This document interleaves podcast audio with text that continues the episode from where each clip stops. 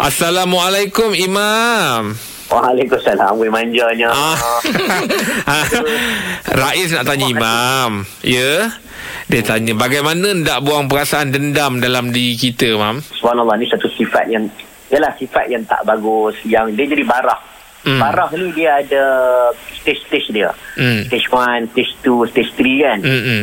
Tapi Nabi ni kalau dia tengok Dia tak suka orang yang jurah akhaf Fauqa salah Orang kalau bergaduh tu Dia bergaduh lebih daripada tiga hari. Nabi tak suka. Nabi kata cepat-cepat pergi tegur semula. Hmm. ha, Sebab barah tu makin men- mendalam. Hmm. Dan Kemudian ada juga ayat Al-Quran. Nabi kata Al-Quran suruh kata Kamu ini ampun maafkanlah orang. Kan? Lepas tu Quran kata Jadilah orang yang pemaaf Buatlah benda kebaikan. Maksudnya Kalaulah kamu rasa dendam Kamu buat benda kebaikan ni Dia boleh melupakan Apa benda yang orang duk buat jahat kat kita. Hmm. Kita buat je Kita buat je. Orang maksudnya Kita lupakan kesalahan orang pada kita. Kan? Kalau Hmm. dendam salah. Dan Hmm. ada ayat Quran macam Wa'arif anil jahil Disambung ayat yang sama.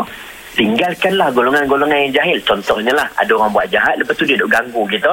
Bahkan Quran kata Tinggalkan orang-orang macam ni Ha, melainkan dia buat kezaliman yang kita kena lawan balik pertahankan balik itu cerita lain. Tetapi kalau pendam dalam hati dendam yang bersangatan dia tidak bagus. Dia jadikan kita ini ah, semakin hari semakin orang kata apa barah makin makin teruk. Hmm. jadi biar kita lah ni memaafkan dan kita minta ampun kepada minta kepada Allah SWT untuk melupakan dia.